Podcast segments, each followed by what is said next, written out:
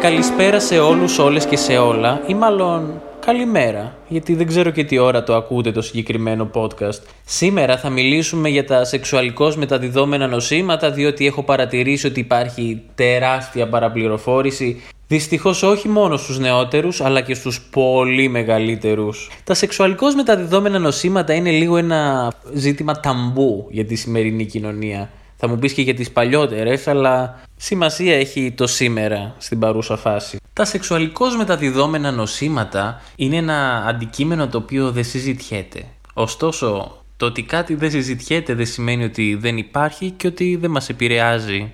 Λόγω της ελλειπούς ενημέρωσης, πολλοί κόσμος δεν πηγαίνει ποτέ να τσεκαριστεί για τα λεγόμενα αφροδίσια νοσήματα με αποτέλεσμα να τα κουβαλάει επί χρόνια χωρίς να το γνωρίζει και να τα μεταδίδει στους ερωτικούς συντρόφους, τους εκάστοτε. Γιατί όμως να είναι τόσο μεγάλο ταμπού; Γενικώς τα σεξουαλικώς μεταδιδόμενα νοσήματα έχουν συνδεθεί με διάφορες έννοιες όπως η ομοφιλοφιλία, όπως η πορνεία, όπως τα ναρκωτικά, ο έκλειτος βίος, η αμαρτωλή ζωή. Ωστόσο αυτό είναι κάτι που θα πρέπει επιτέλους να σταματήσει, διότι αν δεν σταματήσει τα νοσήματα αυτά θα συνεχίζουν να καλπάζουν και να μολύνουν όλο και περισσότερο κόσμο. Γιατί δυστυχώς έτσι πάει. Όσο χαμηλότερη είναι η ενημέρωση, τόσο μεγαλώνουν και τα περιστατικά. Ας αρχίσουμε λοιπόν με κάποια πάρα πάρα πολύ βασικά. Σε πρώτη φάση, αν είσαι σεξουαλικά ενεργό άτομο, οι πιθανότητες λένε ότι μάλλον κάποια στιγμή στη ζωή σου θα κολλήσεις κάποιο από τα σεξουαλικώς μεταδιδόμενα νοσήματα είναι λίγο αναπόφευκτο. Διότι και οι προφυλάξεις δεν προστατεύουν 100% και αυτό είναι γνωστό. Όμως αυτό δεν θα χρειάζεται να σε τρομάζει, διότι τα περισσότερα από τα σεξουαλικώς μεταδιδόμενα νοσήματα θεραπεύονται. Και μάλιστα για αρκετά από αυτά η θεραπεία είναι και αρκετά απλή. Ωστόσο υπάρχουν και κάποια τα οποία είναι ανίατα. Το οποίο σημαίνει ότι άπαξ και τα κολλήσεις τα κουβαλάς για πάντα. Από αυτά τα ανίατα ελάχιστα είναι θανατηφόρα. Και για την ακρίβεια ένα, το AIDS. Αλλά για το AIDS θα μιλήσουμε στο επόμενο επεισόδιο. Διότι θα ήθελα για αυτή την όσο να μιλήσω λίγο πιο αναλυτικά. Ας ξεκινήσουμε λοιπόν με κάποιους μύθους οι οποίοι περιτριγυρίζουν το ζήτημα των σεξουαλικών μεταδιδόμενων νοσημάτων και ας τους καταρρύψουμε έναν προς έναν. Μύθος νούμερο 1. Σεξουαλικώς μεταδιδόμενα νοσήματα αποκτούν μόνο οι ανήθικοι άνθρωποι. Η αλήθεια είναι ότι οι ιοί, τα βακτήρια, οι μύκητες δεν κάθονται να εξετάσουν το ήθος σου προκειμένου να σε προσβάλλουν. Δεν κάνουν διακρίσεις. Οποιοδήποτε άνθρωπος, εφόσον είναι σεξουαλικά ενεργός, είναι εκτεθειμένος στα σεξουαλικώς μεταδιδόμενα νοσήματα. Και αυτό είναι κάτι που δεν μπορείς να το αποφύγεις. Μπορείς όμως να προστατευτείς 100% ενδεχομένως όχι, αλλά σε ένα πολύ υψηλό ποσοστό. Αυτό θα πρέπει να σε τρομάζει. Ας το δούμε λίγο αλλιώς. Πόσες πιθανότητες έχεις όταν βγαίνεις από το σπίτι για να πας στο σούπερ μάρκετ να σε πατήσει κάποιο αμάξι; Αυτός όμως θα είναι κάποιος λόγος για να μην βγεις από το σπίτι; Είναι τόσο απλό. Μύθος νούμερο 2 λοιπόν. Αν ο ερωτικός σου σύντροφος έχει κάποιο νόσημα, θα το καταλάβει. Δυστυχώς η αλήθεια είναι ότι συνήθως δεν υπάρχει κάποιο σημάδι ότι κάποιος έχει ένα νόσημα τέτοιο και μάλιστα στις περισσότερες περιπτώσεις ο κόσμος έχει ένα νόσημα και δεν το γνωρίζει διότι δεν παρουσιάζει κανένα σύμπτωμα. Ωστόσο μπορεί κάλλιστα να το μεταδώσει σε εσένα. Και αν μάλιστα εσύ παρουσιάσεις πρώτος, πρώτη ή πρώτο κάποιο σύμπτωμα, άντε τώρα να δούμε ποιος κόλλησε ποιον. Μύθος νούμερο 3.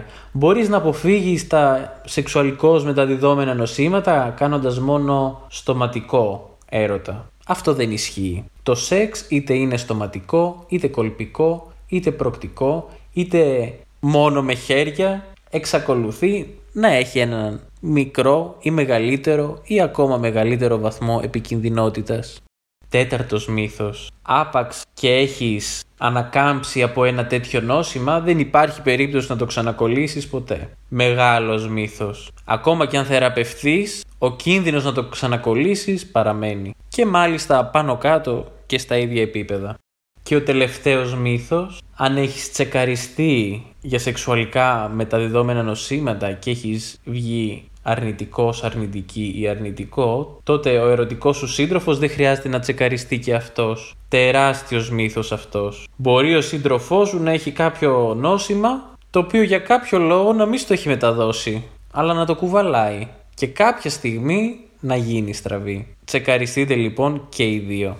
Επομένως, ποιος είναι ο τρόπος με τον οποίο μπορείς να μειώσεις τις πιθανότητες του να κολλήσεις κάποιο τέτοιο νόσημα; Πρώτον και κυριότερο, να χρησιμοποιείς πάντα προφυλακτικό. Προφανώς αναφέρομαι στις περιπτώσεις όπου στη σεξουαλική επαφή εμπλέκεται και κάποιο πέος. Το δεύτερο και εξίσου σημαντικό, από τη στιγμή που θα αρχίσεις να έχεις ενεργή σεξουαλική ζωή, θα πρέπει οπωσδήποτε, εγώ θα έλεγα δύο φορές το χρόνο, αλλά η μία είναι εκ των νον ουκ άνευ, να κάνεις εξετάσεις για σεξουαλικώς μεταδιδόμενα νοσήματα. Όχι μόνο για τον ιό του AIDS, όχι μόνο για σύφυλλη και υπατήτηδα, αλλά και για γονόρια, για χλαμίδια, ακόμα και αν δεν έχεις συμπτώματα. Καλύτερα να προσέχεις και να το γνωρίζεις όσο νωρίτερα γίνεται, παρά να περιμένεις το σύμπτωμα.